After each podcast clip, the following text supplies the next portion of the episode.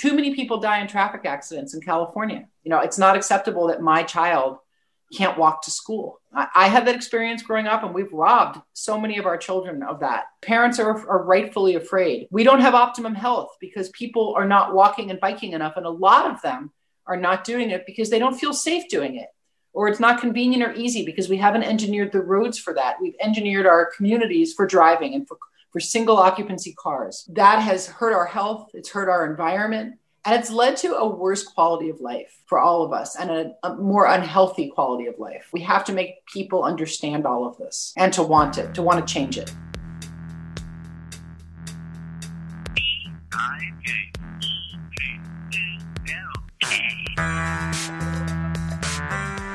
We have Laura Friedman, State Assembly Member Laura Friedman, new chair of the Transportation Committee, and we have Melanie Curry, editor of Streetsblog California. Hello. Hello. Which is really the perfect uh, pairing. I like that. Yeah. Definitely. I'm excited to be here. Well, we're very excited to know that you are now the head of the Assembly Transportation Committee. Um, that was actually that was a, a move that some advocates were really hoping for and did not think they were going to see. Um, and in fact, a few months ago, someone asked me, Well, who would you make head of the Assembly Transportation Committee? And I was like, Well, Laura Friedman, but it was like this fantasy conversation we were having. uh, yeah, I think it's a. Um, I think it's a big move for the assembly in a way. I mean, not not so much because of you know it's me, but just I think it does signal uh, a different set of priorities mm-hmm. and a, a, willingness to uh, try to make a big change in the sector, the transportation sector. Mm-hmm. So I'm very excited about what we can accomplish over the next few years.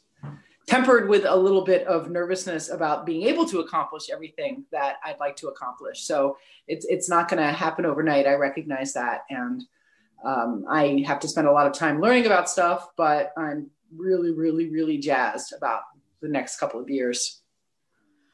Yes, and I've I've seen that you're reaching out to people and talking to people, and um, tell us something about like tell us a little bit about what you see your main um, goals are coming up with with transportation in California.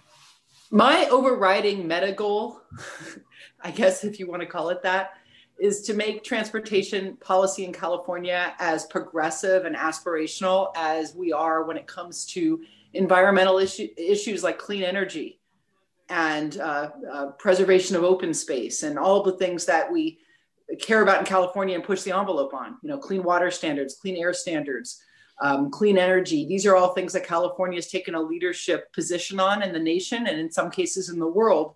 And I would like to see us be looked to in the same way for transportation policy that's progressive and forward thinking and encompassing all of the important issues that it touches, like obviously mobility and mobility choices, but also sustainability and, and greenhouse gas emissions and climate and land use and housing and all of the things that are inexplicit that are that are completely tied in and insep- uh, uh, inseparable from the transportation equation.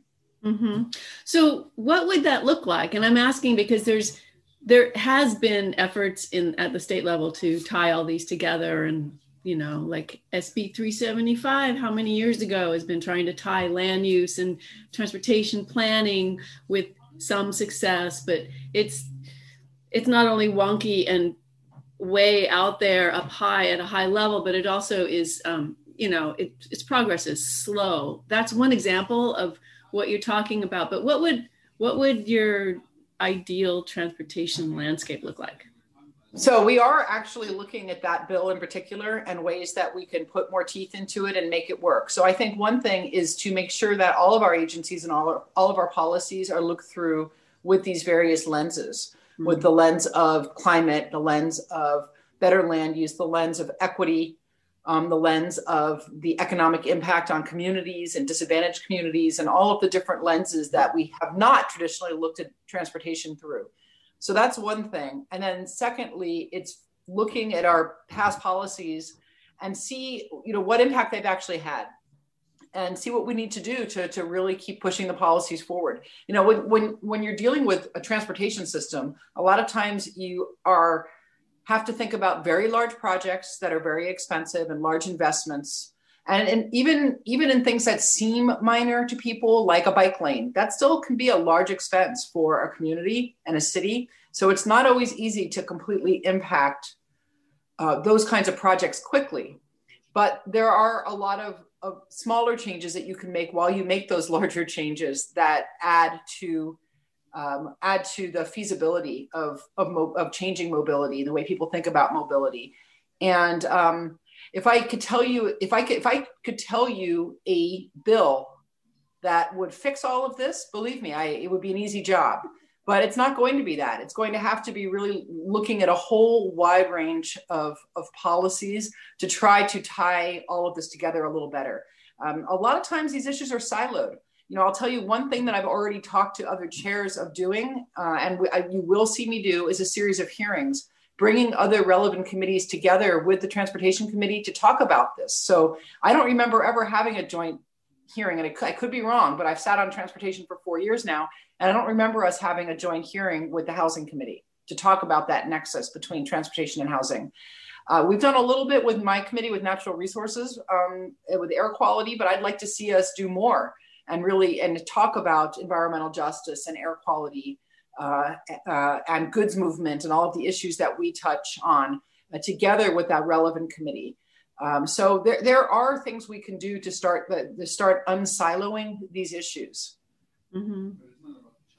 I think your um, your efforts to do something about speed limits is kind of one illustration of that of how first how complex the questions are and also how hard it is to get things moving through um, the process.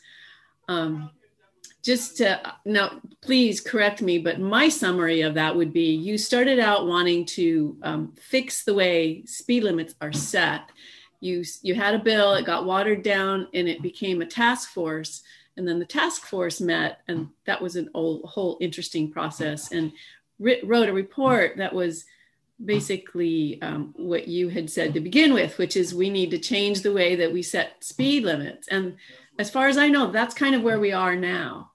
And um, I, I hope I got that summary more or less right. But like the next steps would be how do we address that? And that is not just about speed limits, it's about planning, it's about so many other things that connect with it. Um, totally. And your summary is, is absolutely correct.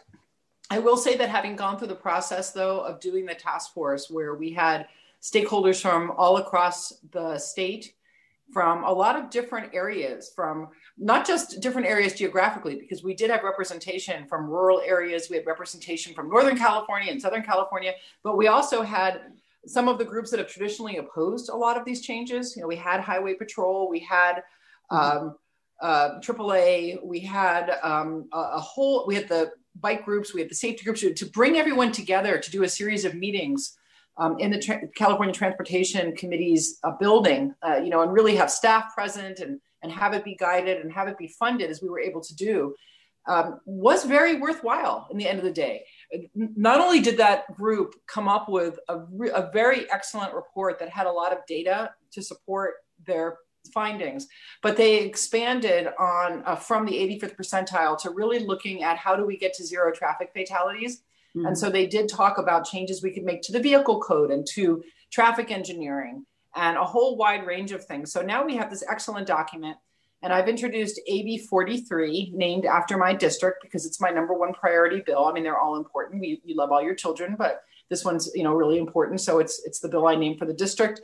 And this will try to codify as much of this as we can. But like you said, it's going to be a battle because there are still very entrenched interests and very interest, entrenched positions who don't agree with with a lot of this. And sometimes for you know they have good rationale, but when you start to drill down, I think you can answer a lot of the concerns that are out there. So I don't, I, I'm, I can't tell you that even me being chair is going to make this a slam dunk. I, we've already heard some rumblings from the other house, from the Senate, that they may not hear the bill at all.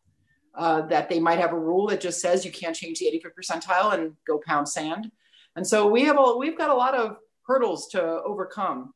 but we're going to work on this and we're going to have all the discussions we need to have to answer all of the concerns that that people have. Because at the end of the day the data shows that a five mile an hour reduction in speed limits can result in an 8 to 15 percent reduction in injuries. But some studies show reductions as great as 28 and 39 percent reduction in injuries because every mile an hour faster that a vehicle is going sort of the injuries go up exponentially uh, so even a small decrease in speed limits makes a, a, very big difference in the end result of someone possibly losing their life or being maimed for life or or having a more survivable um, injury. Mm-hmm. Not to mention not having the injury at all. And we know that you know the faster you go, the harder it is to avoid injuries and to avoid accidents. Right, right. Yeah, and I think about the arguments that people raise against um, the system of of setting speed limits and how the, the basic conversation about what you just said about like people driving slower makes the streets safer gets lost in the shuffle and all the excuses about not doing something about it. So, really looking forward to you pushing this change because that's, I think, the only way it's going to happen. Is yeah, we're looking at clever ways to compel uh, municipalities to invest in all of the other things that you need to do along with the speed limit change because mm-hmm. changing the speed limit doesn't you know it, it often it, it, the argument is that if you change the speed limit you're not going to really impact driver behavior if the streets are still engineered to make drivers feel safe driving faster right. so we're looking at ways to to try to compel those changes as well along you know along with the um, uh, being less aggressive about having to raise speed limits all the time when you have people who are who are speeding. So we're we're trying to look at this holistically and come up with solutions that are more holistic. And I think the holistic approach will help answer a lot of the arguments against the initial thought of just mm-hmm. dealing with the 85th percentile. Is that included in um, AB 46? It will, uh, AB 43, it will be. Oh, sorry, 43. Will be. I was hoping I remembered your district right. That's quite all right. It's all ran. It's all random numbers. Uh, so yes, that the, those will be, and we're still working on the language, and the bill will be amended as we continue to work. You know, uh, put more of the recommendations from the task force into the bill. Mm-hmm. Wow, cool. What are your other bills um, relating to transportation and sustainable transportation and that kind of well, stuff? we are still certainly um, evaluating all of that. Um, I'm looking at uh, uh, parking requirements that cities have. Um, you know, right. it's it's uh, it, it, touches on transportation. It's it's probably more about housing and land use, but still something that does touch on transportation.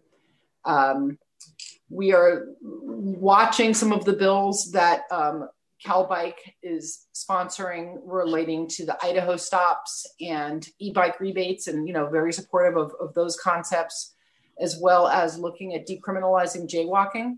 Uh-huh. But again, you know, hopefully looking at not just decriminalizing jaywalking, but at the same time, coming up with ways that you can still dis- disincentivize or discourage dangerous behavior from pedestrians, mm-hmm. but use um, the money instead, though, to go back into engineering to make those streets more complete and make them more usable for pedestrians what, what I'm thinking about is something that would say, I, am thinking of, of trying to model, and this is all very new, so I probably shouldn't even be talking about it, but the idea would be that the same way that cities have to do speed surveys to be able to enforce on speed limits.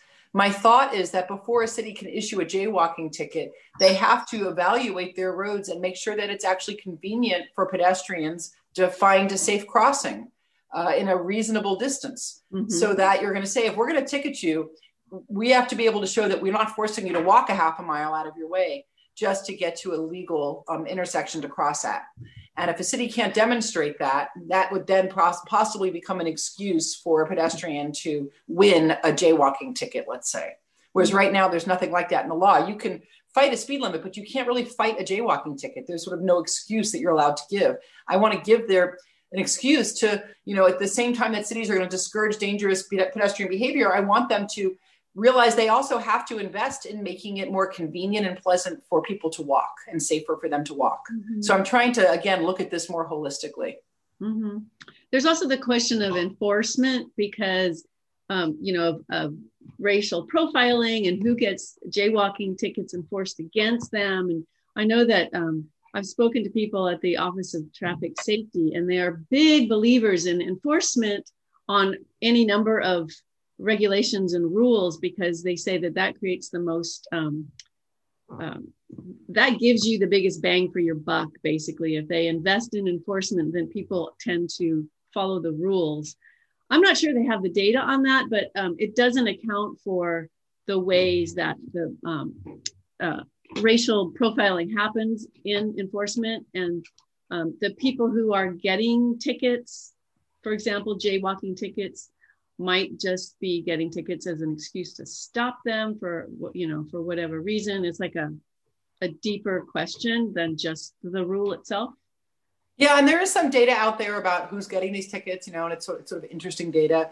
Uh, i think you know decriminalizing the ticket itself and making it a civil infraction instead of a criminal infraction you know could help.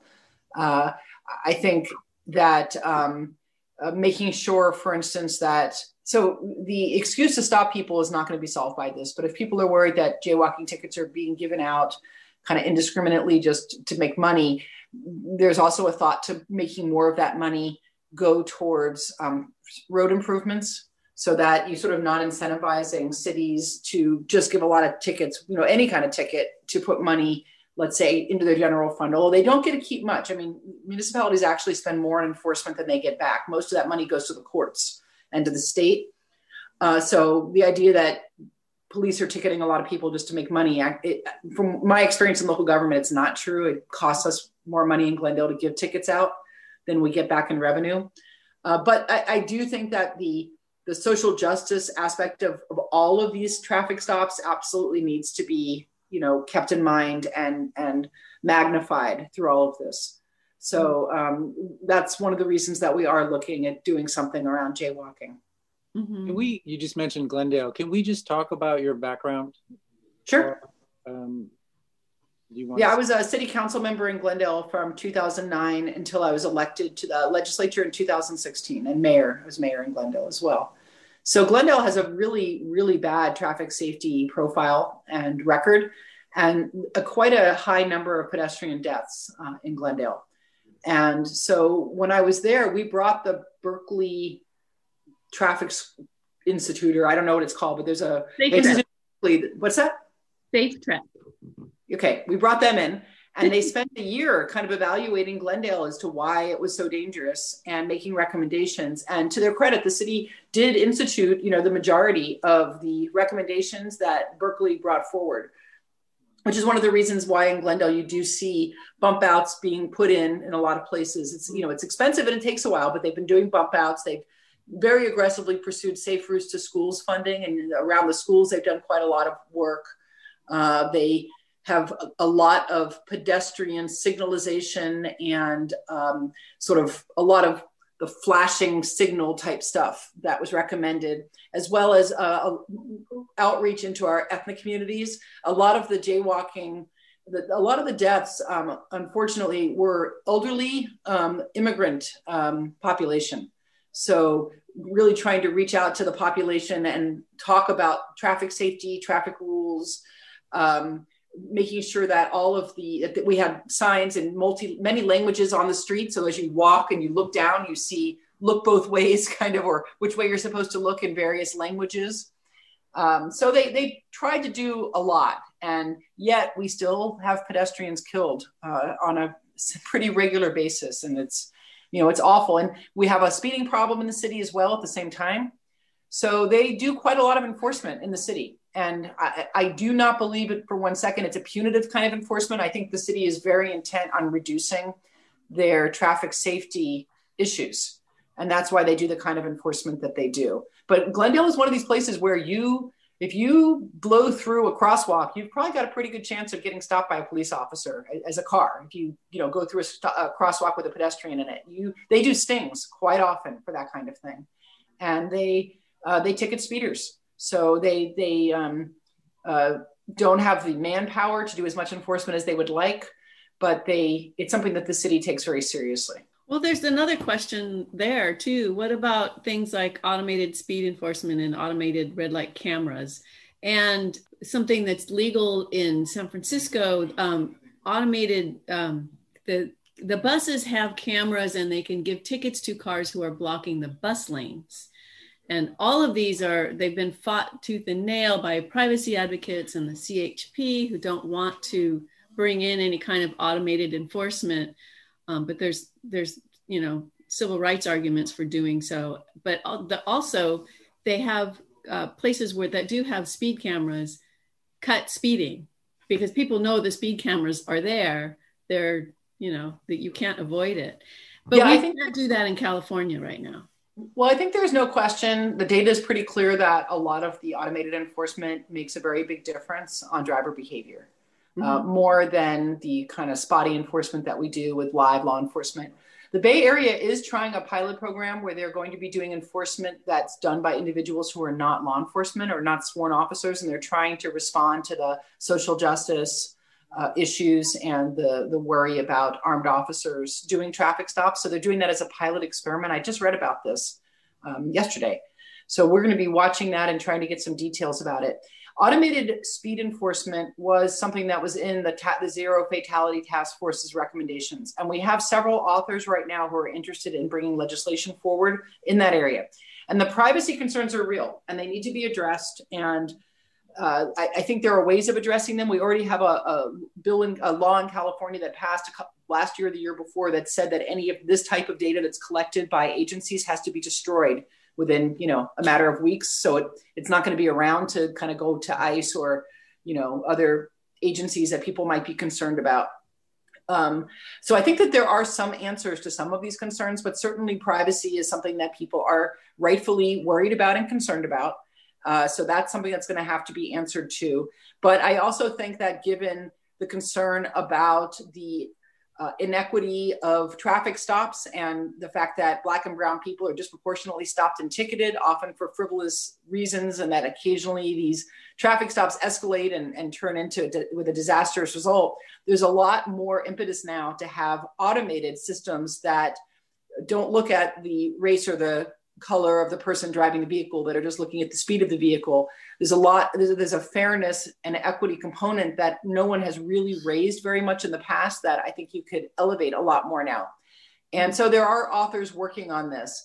One of the complaints that i always heard about the red light cameras was that they they felt to drivers very punitive because it's one thing if the light turns red and a couple seconds go by and someone blows through it. Most people uh, that i've talked to are quite happy having those drivers be ticketed but what I was hearing about is people who would sort of roll a right turn on a red light, which is a very common, it's sort of like a car version of an Idaho stop uh, at a red light.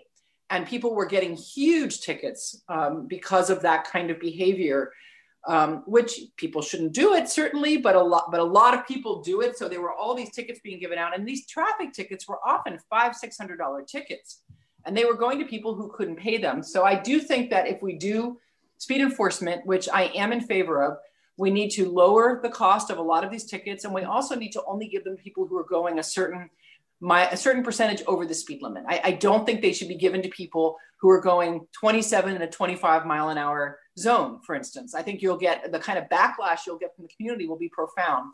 But if you reserve this enforcement for people that are truly going at a dangerous speed, um, whatever that we can maybe all find what that number is. I think that you might get more acceptance from the public um, when the tickets are really going to people who i think everyone would say okay you were going 50 and a 30 you were going 70 and a you know i'm glad you got the ticket. Maybe that's a way to address some of this. And well, that seems like it's all adjustable too. Sorry go yeah. ahead nick. Well i was going to say that i mean it seems like uh, everything you've mentioned from the privacy to the the types of things people would be getting tickets for and the amounts could all be just made smarter. But uh, how about this for an idea? You just, if what if you charge people like tw- a tiny amount, like 25 cents for just going over the speed limit? So I've been talking to my staff about ways that we can lower some of these fines. Because they become extremely punitive to people who can't afford them. And uh, right now, a lot of the tickets are given out, you know, in disadvantaged communities, and it's really, really hard for people who are struggling. And a lot of people are struggling right now to pay for the tickets. Um, and it's something that I would like to attempt to do. I know that we're going to get huge amounts of pushback from the court system, for instance, where the bulk of the money goes, and you know, a system that's already struggling financially you know it's a kind of thing that's going to be hard to get to the legislature. Others have tried. People have tried to lower these fines in the past and they've never made it through the appropriations committees because it's it's such a huge potentially a huge amount of revenue loss.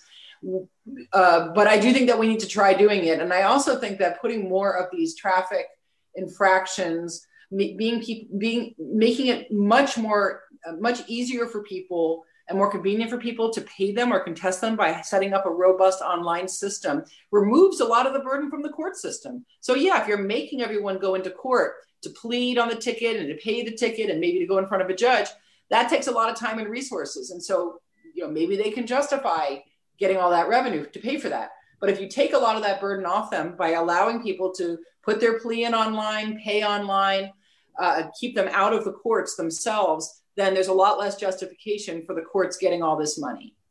And right now, in a lot of places, even to put your plea in, even if you're pleading guilty, you have to take a day off work and go and sit in a courtroom somewhere or go sit, you know, in a docket and wait for a window to open. And, and that's really ridiculous. It's very, very punitive on people. And it leads to people being fined for paying late and, and all kinds of, of things far beyond the offense that they might have done. Mm-hmm a, a model for that could be the um, so CalBike. I think CalBike successfully passed a law allowing local um, police departments to i think they it was specifically aimed at local police departments to create a diversion program for people who got tickets on their bikes mm-hmm. so that instead of those going through the court system they could go um, and take a class the way you can if you get a ticket in your car you can do um, you know, laugh a lot, bite, or how to drive correctly. I don't know, but this would be specifically aimed at people who got a ticket on their bike, um, and it would, um, you know, eliminate the fine. But the way that they were thinking it could work is just by keeping it out of the court system altogether. So. For, uh, one model is at the UC Berkeley, their police department does that, but they can do it because they don't send the bills they don't send the tickets that they write to the you know local court system. Yeah there are some models and pilots out there that um, uh, are underway right now to try to start doing that for speeding tickets and other types of, of tickets. In california? In california. Oh cool. Laura your speed task force was really interesting and you were probably the perfect person for this appointment right? Well, thank you. It depends on who you ask. I, I, definitely come into it as a, a, bit of a change agent and i think with a different philosophy than maybe past chairs have had. So uh, you know it's it's it's going to be a different committee i hope going forward. And I hope that we can make an impact on California traffic safety and California transportation policy. That's my goal. And the last person who was the chair? The last person, well, the, uh, on our side, on the assembly side, was Jim Frazier. On the Senate side was Jim Beall. And, you know, I, I will say, uh, you know, I'm not here to criticize the work that any other chairs have done. I, have been chair now for a week, and I, I, know that there's going to be quite a lot of, of, of, barriers and hurdles and things that I will run into with all of the great aspirations we have. Just like you were saying, it's not that easy to write legislation to, to change paradigms. It's not that easy to, to impact large systems and large capital projects. There's a lot of uh, uh, very entrenched thinking out there and it's going to be hard to change that, both from traffic engineers, from policymakers, and from the public. So just because we want something doesn't mean always that we can get it right away. I know it's going to be an effort. So I'm also trying to manage some expectations. Uh, I'll do what I can and I'll push the envelope and push the needle as much as I can. But I have a whole bunch of community members I have to convince and a whole bunch of other legislators I have to convince. And then I also have to work with the Senate and with committees on, on both sides. So certainly not everything that I introduce will pass the first time around. Some of this is going to take a couple years, and it will certainly take galvanizing from the safety, the bicycle, and the pedestrian communities. You know, and trying to get legislators to pay attention and to understand why we are trying to make these changes and uh, to push back against naysayers and, and doubters to try a different way because too many people die in traffic accidents in California. It's not acceptable. It's not acceptable that I have had friends who've called to tell me that their child and husband were killed in a car accident. You know, it's not acceptable that my child can't walk to school or that I'm going to be afraid to send her to school um, by foot. I, I, had that experience growing up, and we've robbed so many of our children of that uh, because parents are, are rightfully afraid. You know, we, we have a, a a system where we don't have optimum health because people are not walking and biking enough. And a lot of them are not doing it because they don't feel safe doing it or it's not convenient or easy because we haven't engineered the roads for that. We've engineered our communities for driving and for, for single occupancy cars. And um, that has hurt our health, it's hurt our environment, and it's led to a worse quality of life for all of us and a, a more unhealthy quality of life. So I, I think there's an imperative, but we have to make people understand all of this and to want it, to want to change it. Do you think about messaging and? I think about messaging. When I was on the Glendale City Council and I was just trying to put in some bike lanes, put in some sharrows and, and talk about stuff that should have been pretty easy. I had council members on the dais who would say, I, am not interested in changing things for these crazy spandex wearing you know, a couple spandex wearing hobbyists. Like, sure, I rode a bike when I was a kid, but you know, cars are real. It's serious. You know, you you're trying to make these big changes for, you know, a small group of of hobbyists. That's a lot of people's mindset. They don't think of of active transportation as being a real way that people could get around their community. They don't understand that, you know, people want a different way of living. They we don't have a connection in this state between making sure that people can live close to amenities where they can walk, you know, not just to a job maybe, but even just walking to a grocery store. I, I have an apartment in, in Midtown Sacramento. I can walk to a bodega, you know, within a couple blocks of my house. My neighborhood, it's illegal. It's illegal to have a small grocery store on a corner in my neighborhood in Los Angeles. Uh, and so that means that for most people who live near me, you have to drive to go get a pint of milk. Um, you know, we have to start making more of these connections too to how we live and sustainability and quality of life. And of course, I don't remember the question at this point, but I'm just messaging kind of going off here. So messaging is to draw these connections um, to people and show them that, you know, we've already seen it, seen how important messaging is and people speaking up with the conversations about bus lanes, dedicated bus lanes in Los Angeles, where you have groups of people who think that the people who would take these buses are not people who live in their community, you know, or not people that we should care about. And having people get up and say, no, I'm actually your neighbor and I take the bus and it's the way I get around and this impacts me. I think it's really powerful when that happens. Mm-hmm.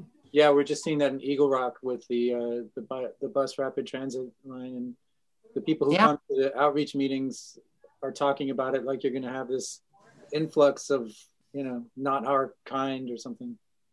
Yes, there's a lot of uh, very scary uh, thoughts and rhetoric sometimes behind some of these discussions, but there are people who don't quite understand all of this. And I, you know, I had, a, speaking of Eagle Rock, I have a good friend who lives in Eagle Rock who in the beginning said, no, I'm not for any of this because we have this beautiful median and we have trees and we don't want a lot of buses and it's going to be urban and we'll get rid of all the green space. And after a while started to realize, no, actually we can have a safer street and we can, um, you know, be kind to people who are taking the bus and not make them stand in the middle of a freeway where they're breathing in noxious fumes. And we don't have to sacrifice things that we like to do it. And so I think sometimes when people start hearing the messages and they understand more, you can change people's hearts and you can change people's minds. So we just have to keep pounding away. And so I do think about messaging. Every bill at the end of the day has to be messaged because I have to get and get them passed. Every bill that I write. And that means I have to message to my colleagues. And if there's resistance, that sometimes means I have to go to the communities that my that my colleagues represent mm. and have them explain to that colleague why the bill is important.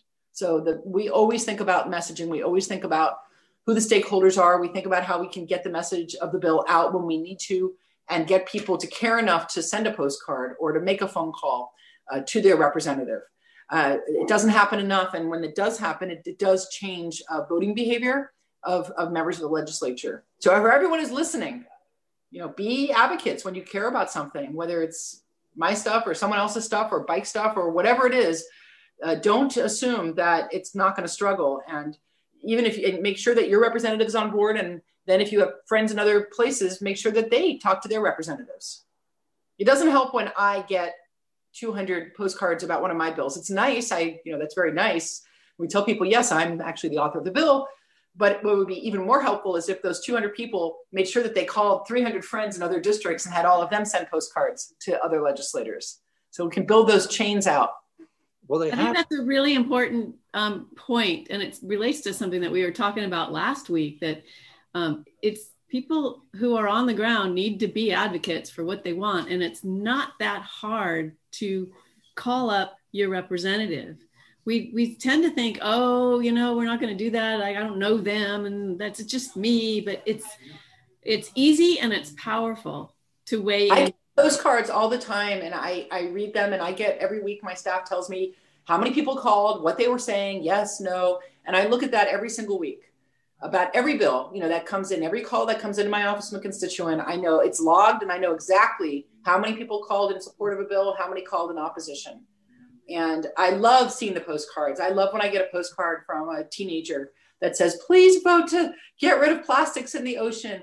I love it because I think that's a solid citizen. You know, this 13 year old is going to grow up and they're going to, you know, be more likely to go out and do the right thing and change the world and make things better. So at the very least, it inspires me and inspires my colleagues. So I love when people do that. I love when they contact us. We can't legislate in a vacuum. I want to know what my community is thinking.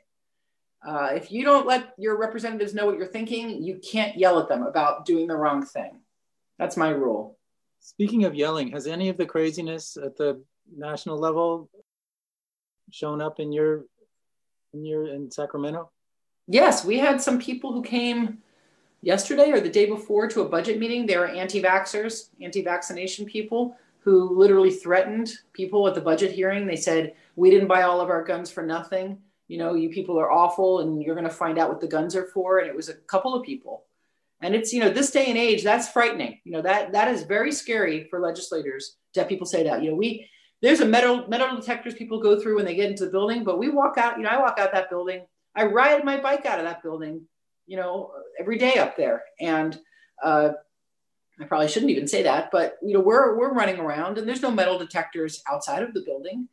And uh, uh, you know, everyone wants to feel safe. Nobody wants to feel that some crazy person's going to take a shot at them. So it is very frightening that people feel so emboldened to go on television and make these threats. When people feel that emboldened, when they think that it's showing off to physically threaten to shoot lawmakers, that just makes me think that, you know, there's people that are crazy enough to act on that. They think they'll be a hero to these people. So it is scary. And I, I you know, next week, people are nervous about next week about the, what's going to happen around the country. And uh, we saw what happened in Washington. I mean, those images from inside the Capitol building are really terrifying. There are people who went there to kill, kidnap, and kill members of Congress. There's no question. And these are people across the country. There are people inciting this. So it is a it is a, a scary time for legislators. I mean, I will say, I know people have a right to protest, but I think people that are going to legislators' homes right now in the middle of the night or 10 o'clock at night with bullhorns should really be thinking about the trauma they could be inflicting on people's children. Uh, you know, I you know you want to protest in front of my house during the day peacefully, fine, have at it.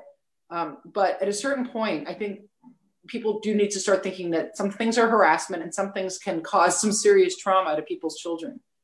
And you know, I just want to get that out there because I know there are people who do that, and they tend to be people that are on my side of a lot of issues. But I, I personally don't think it's cool. I, I just don't it's taking on a whole new meaning to be a legislator now, to be doing what you're doing. Yep. But we're going to keep doing the work. I'm not, they're not going to keep me home. I'm not going to be, you know, I'm scared of COVID uh, and I'm scared of crazy people out there, but I have, I was elected to do a job and I'm going to do my job. It's hard to come back to some of the little questions that we had. Uh, it's okay. After that big one. But um, did we completely talk about what came out of the speed limit? You know, like your whole task force and the findings and the and we covered that. I mean, the, the findings are really about um, doing more to deprioritize uh, the flow of car traffic and emphasizing safety more and making sure that pedestrians and cyclists are seen as being uh, co-equal but more vulnerable and make sure that we engineer around that as we work on roads that we put more resources into complete streets uh, that we don't stop deprioritizing people that are not in a car and uh, i'm going to spend a lot of my time the next couple of years thinking of ways to make that real and making sure that st- that cities who deal with their streets have a lot more reason and resources to do exactly that. A lot of times, I think cities don't think that way necessarily. They are just kind of stuck in the old way of doing things. And especially if the people who are the engineers and the policymakers are not walking around their own city, they may not realize that a street that looks really beautiful and seems to flow well for a pedestrian or someone who's got a stroller might be an incredibly difficult street to get across for a variety of reasons. So unless you're out there walking the streets, sometimes it's hard to know that. And I want cities to be forced to evaluate that on their own streets. And so I'll be looking at doing that and looking at ways of looking at the vehicle code to uh, do more to slow traffic down, um, to reduce congestion, slow traffic down, and make make the roads safer. I think um, area to pursue with that too is um, working with Caltrans because the their new policy direction from on top is saying exactly those things, but Caltrans is so big, and that's from the headquarters. But then there's 12 districts, and every district is very different, and every district has a lot of people working in it that are stuck in the old way of thinking, and um, any way that you could work together with people at Caltrans trying to shift that would also make be very useful. It's also an illustration. I, I totally agree. And your point about they have made good changes at the top, and that's very encouraging, but it takes a while for all of this to percolate down. And that's why I think that legislation to compel some of those changes is also important because exactly. you can be aspirational, but if you've got a rule that they have to follow, that makes it a lot realer for people that are that are working sometimes pretty far away from those uh, people with the good priorities at the top. Right. And it may take a super long time. For um, SB 743 is a good example of that, where they tried to change, they did succeed in changing the California Environmental Quality Act so that you can no longer count vehicle delay as an environmental um, effect or impact from mm-hmm. a development, but it took years for people to recognize, yeah, you know, delay probably really isn't an impact. And, and maybe there's a different way of looking at how traffic might be an environmental impact on something. But it took lots of work, lots of talk, lots of talk, lots of rejiggering, like how were you were going to look at the um, perspective. I think that law passed in 2014, 2016. And now it's, now we have it in place, but it took that long to get it through. And that's just a warning about how long things can take. it can take a while. Yep. Absolutely. But, but yeah, that's a real shift in how and how people mm-hmm. are looking at. It's a really big shift. It's just very wonky in background. So like people don't even know it's happening. They'll see it eventually on the ground, eventually. right. Melanie, you, yeah. you, you had a question about uh, e-bikes and cargo bikes. Yes. So you said something about supporting the CalBike um, push for more e-bike sub- for subsidies for e-bikes and um, you know, car bikes, cargo bikes. Yeah. And, um, uh, there's a push for more money for active transportation. I think you said that you supported all those things, and I just yeah. Tasha Boerner Horvath from uh, Oceanside has introduced a bill to expand the rebates that would be that Cal bikes that um, e-bikes would be eligible for. So, you know, I, I look forward to seeing the language and, and looking at that, but I certainly uh, am supportive of the concept. So mm-hmm. I'm excited to see that come forward. Mm-hmm. What about transit, which is a whole nother complicated subject when you come to comes to sustainable transportation? I think transit's really important, and we have in the past historically under underemphasized it, particularly in Los Angeles. We're doing a lot of catch up right now, which is great to see, um, and the, the plans for expansion are very good and robust, and hopefully the new federal administration will help with some of that. Mm-hmm. Uh, but we also have to recognize that our land use patterns make transit really problematic sometimes because mm-hmm. we just don't have the density to really justify the transit investments.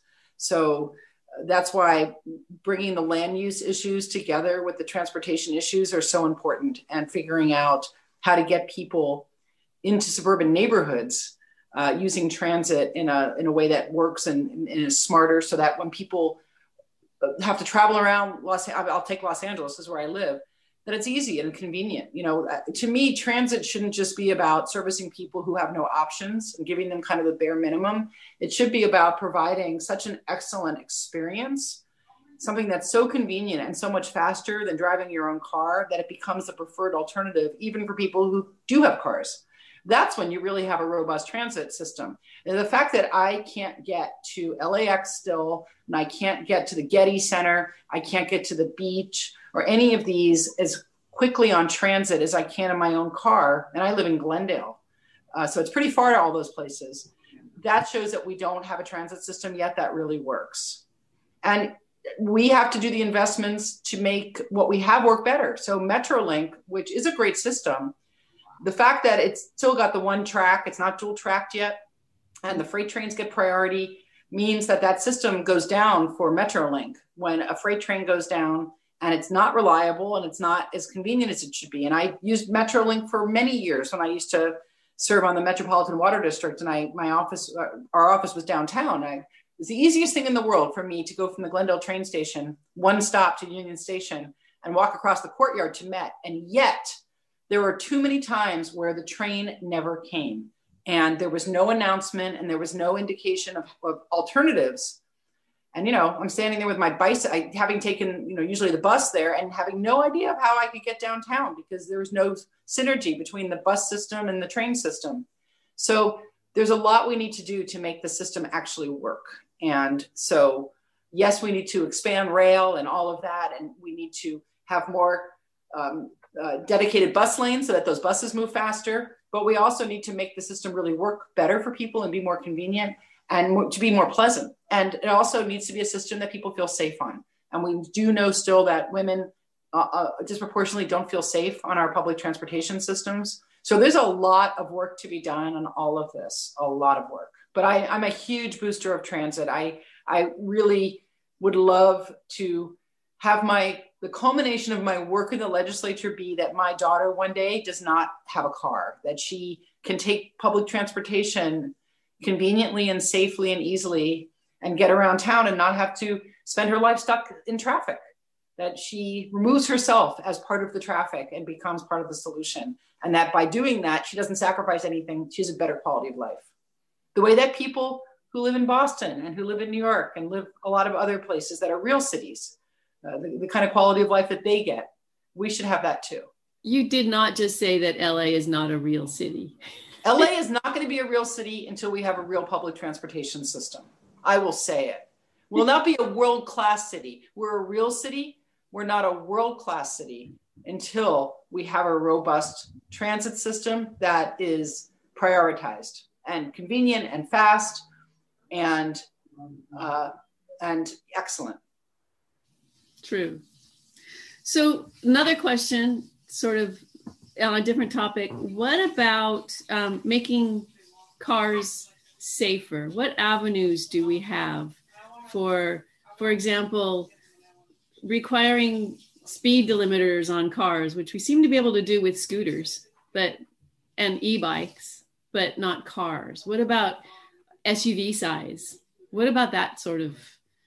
Um, they're they are good questions. Uh, you know, I, I I think it's something to look at. I don't know how much we are preempted with some of this by federal regulations. I, I just don't know.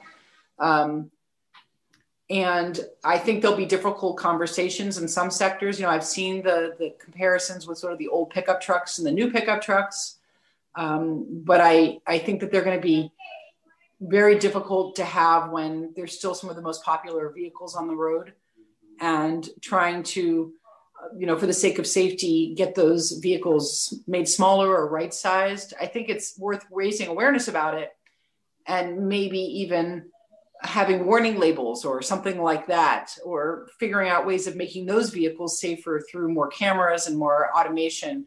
But, but I think that if they're tough, they're going to be tough conversations. But you're right, the vehicles, the interior of the vehicles have become safer. You know, people survive accidents at a much higher speed much more than they used to because of airbags and other technology. And yet the vehicles are capable of doing a lot more damage. They go faster, they go faster, quicker, and they are larger and heavier. So you're absolutely right. And they're taller. And we don't have as much of that in Los Angeles as I see in some parts of the country. You know, I go visit my father in Florida, they have those pickup trucks that are like on stilts. I don't even know what that's about, but you know, where they can literally sort of run someone over or never, you know, there's no way you can see the ground. They're so tall. They're called so, puppy squashers. What are they called? Puppy squashers. Nice. Yeah. Nice. So I, you know, I my I think the thing that's going to make ultimately make the vehicles safer is getting rid of drivers. I I can't wait for the robot revolution with automated vehicles.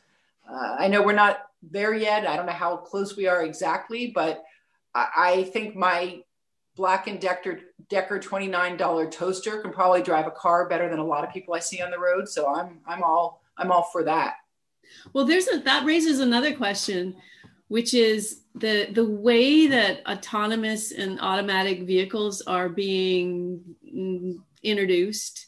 Um, there's there's very lightweight regulation from the federal from USDOT.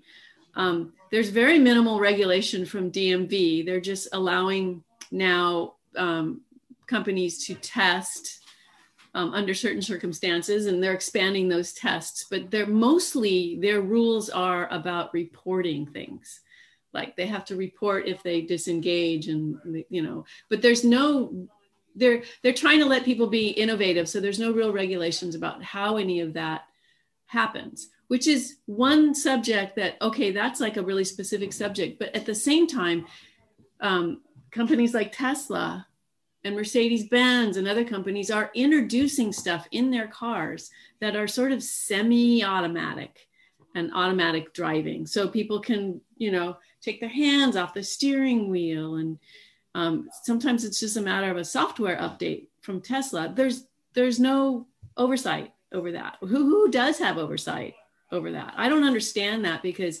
we're already experiencing um, automatic vehicles, even though they're not legally in the in in the fleet yet, and that's a problem because um, people don't really understand how to manage those. As a driver, they become very reliant on the autonomous part, and it's the technology is not there.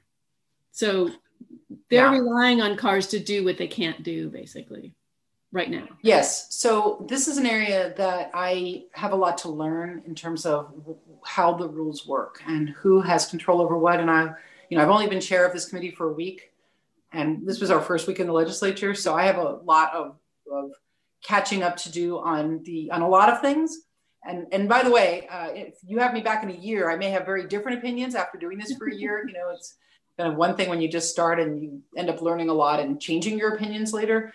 Um, but I do want to understand more about the autonomous vehicle regulations. Now, with the Teslas and, and the the sort of AI assist features, I, I personally think that there's been, I don't know, I, I don't want to call it misrepresentation, but I think a misunderstanding from some of the public about the ability for these systems and the fact that they're not autonomous systems. They're supposed to be driver assist systems, and people are certainly pushing them beyond what they were designed to do. Now, I, I don't know whether that's by design or whether um, any of the car companies are complicit in making people think that. I have no opinion about that right now, but I do think that we need to do a better job, uh, and, and the car companies need to do a better job of telling their owners that these cars have severe limitations that this is all supposed to be to help them with certain things but you can't rely on on them. And they are helpful. Having some of these systems can be extremely helpful. Uh, the automatic braking systems the the new um, smarter um, cruise control all of these systems the lane correct the thing i you know i've I, have i have been in these cars where if you start to swerve out of a lane it makes annoying noises at you. All of this is great but they're not going to drive the car for you so these car manufacturers need to do a much better job of telling their users that you cannot take your hands off the wheel. You know, you're not supposed to be letting. This is not. It's not a fully autonomous vehicle, and somehow some people seem to think that it is, and that's led to a, a lot of problems. In terms of just the regs and the testing, I agree. We have to keep uh, strict control about over this because, in terms of just making sure that these vehicles are safe and roadworthy and I don't know who certifies them. You know, I don't know who's who's testing them and before they're allowed on the road. I just don't know. So I'll I'll find out and, and report back to you. And but I uh, believe me, if, if, whatever ability we have to impact that, we won't be shy if there's a need to to make those changes. But I can't wait to see it. I, I do think it's several years down the road, but one day uh, hopefully it will happen. I listen. I, I came here today in a mostly automated vehicle. I, I came here today in a vehicle that probably was automated for ninety to ninety five percent of the time it was moving, and that's the seven thirty seven eight hundred that Southwest brought me from Sacramento to Burbank in. That vehicle, you know, that thing pretty much flies itself with a lot of, you know, with oversight by the pilots. So the technology is here. What's that? Oversight by a professional pilot who pays attention the entire time. yes. And I was also in a little train in the Sacramento airport that all day long goes back and forth all by itself with no pilot with no driver. Now it's on a track and it's doing one stop and there's, you know, no one in front of it. But I'm just saying we can start small, right? And build up. We can smart start in smaller systems, maybe with some of our commercial vehicles that are doing sort of things by rote over and over again in, in more controlled environments and build it out. So we don't have to go from, you know, all of a sudden all of San Francisco is automated vehicles. I mean, this this can happen in steps, right? And the kind of the steps that we already are seeing uh, AI and automated um, vehicles happen. And I know that there's there was a you know a, a, small bus line, for instance, that's somewhere that's automated that they're that it's working, and that makes sense because it's only going in this very small limited location, and it's you know it's staying in one it doesn't go in different places it stays in its lane. So things like that you know make sense maybe to start that way and then start building it out as as we as the system gets tested through more controlled but still real life environments. Mm-hmm. i only have you for an hour but we forgot to ask about high speed rail. Yeah high speed rail. Um, i have been pretty public in saying that i support the project. I want the project to one day be completed and I'm very concerned about the uh, status of that project right now for a whole variety of reasons. Um, and one of them being the lack of transparency that the agencies had in the past, the the um, difficulty that the legislature and others have had getting you know real a real understanding about change orders status cost overruns and everything else but i also have concerns about just the direction the, the the the direction that they're taking the project in terms of wanting to have a fully complete electrified project from Bakersfield to Merced, and that being where they put all of the financial resources that they have right now. My fear is that if the ridership numbers don't are not enormous, if they're not huge ridership numbers, the rest of the project just won't be completed. That's my fear, and we'll have a stranded asset basically in the Central Valley. And yeah, it's nice to have a fast train there, but what people of California voted for and what we were spending tens of billions of dollars on was supposed to be a line from the population centers, from Los Angeles to the Bay Area, from San Diego to Los Angeles. And I, if we don't end up with that, I believe that this will have been possibly a tremendous waste of money. Uh, I want to make sure that as we invest what we need, what we continue to invest, that we do it in a way that's smarter and that builds ridership so that we have the political will and the public desire to complete the project. So I don't think that we should delay electrification of that system. The, the train will still go very, very fast. It'll still be on a high speed rail line that grade separates it and makes it be a much, much faster train going 130 miles an hour, 140 miles an hour through the Central Valley. But delay the electrification and use that money instead to improve Metrolink and the tracks in the Bay Area, which will give huge impacts to current ridership in those areas, but also prepare those areas for high speed rail. Because for high speed rail to come to Los Angeles, you have to do that anyway. You have to do it anyway. So do that part now. Dual track the Metrolink tracks in Los Angeles. Get those freight trains off of the same track as Metrolink.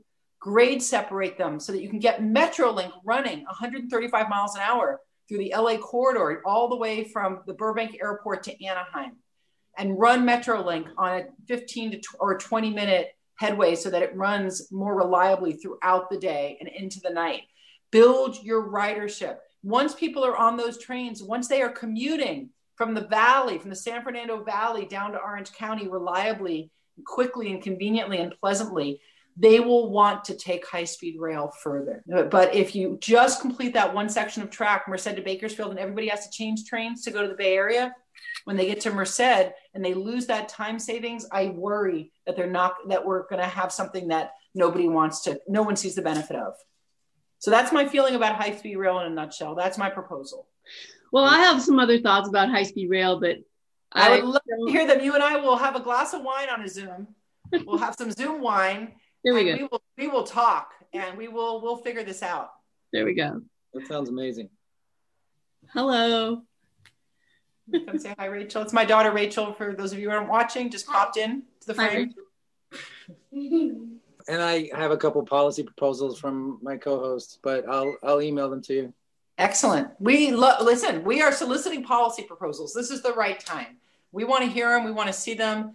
Don't be shy. Bring them on. Thank you, Laura. For everyone who's listening. Nice talking to you. Okay. Have a great night, everybody. Thanks, Melanie. Thank you, Nick. Thanks for listening to this episode of the Bike Talk. If you want to hear more, go to kpfk.org, navigate to programs, and choose Bike Talk. On the Bike Talk page, click on the archives link to play or download shows posted in the last four months. Go to biketalk.com and copy or click on the RSS link to subscribe. Our Twitter handle is Bike Talk PFK. On Facebook, we are Bike Talk. You can become friends and join our group.